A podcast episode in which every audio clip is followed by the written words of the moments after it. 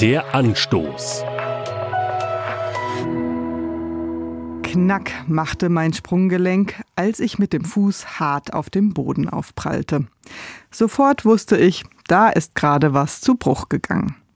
Ein kurzer Moment Unaufmerksamkeit, gefolgt von einer OP, acht Wochen Gipsbein, Physiotherapie und viel mehr. Heilung braucht Geduld und Zeit. In Psalm 147 schreibt der Psalmist, Gott heilt die zerbrochenen Herzens sind und verbindet ihre Wunden. Für mich einer der schönsten Verse der Bibel, gleichzeitig hat dieser Text mich oft frustriert. Wenn da doch steht, dass Gott meine seelischen Wunden heilt, warum spüre ich das so oft nicht? Warum holen mich alte Verletzungen immer wieder ein? Oder Ängste, die ich schon längst abgelegt haben wollte? Es hilft mir, wenn ich diesen Satz in seinem Kontext lese. In der Luther-Übersetzung ist der Psalm 147 überschrieben mit Gottes Walten in Schöpfung und Geschichte.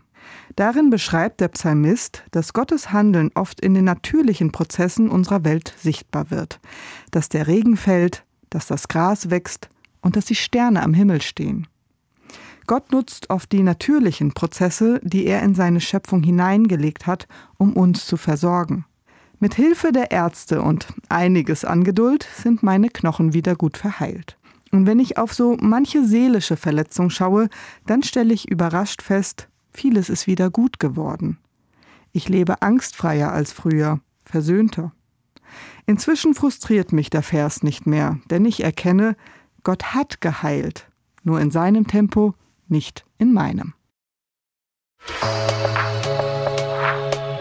Der Anstoß auch als Podcast auf erfplus.de. ERF Plus. Tut einfach gut.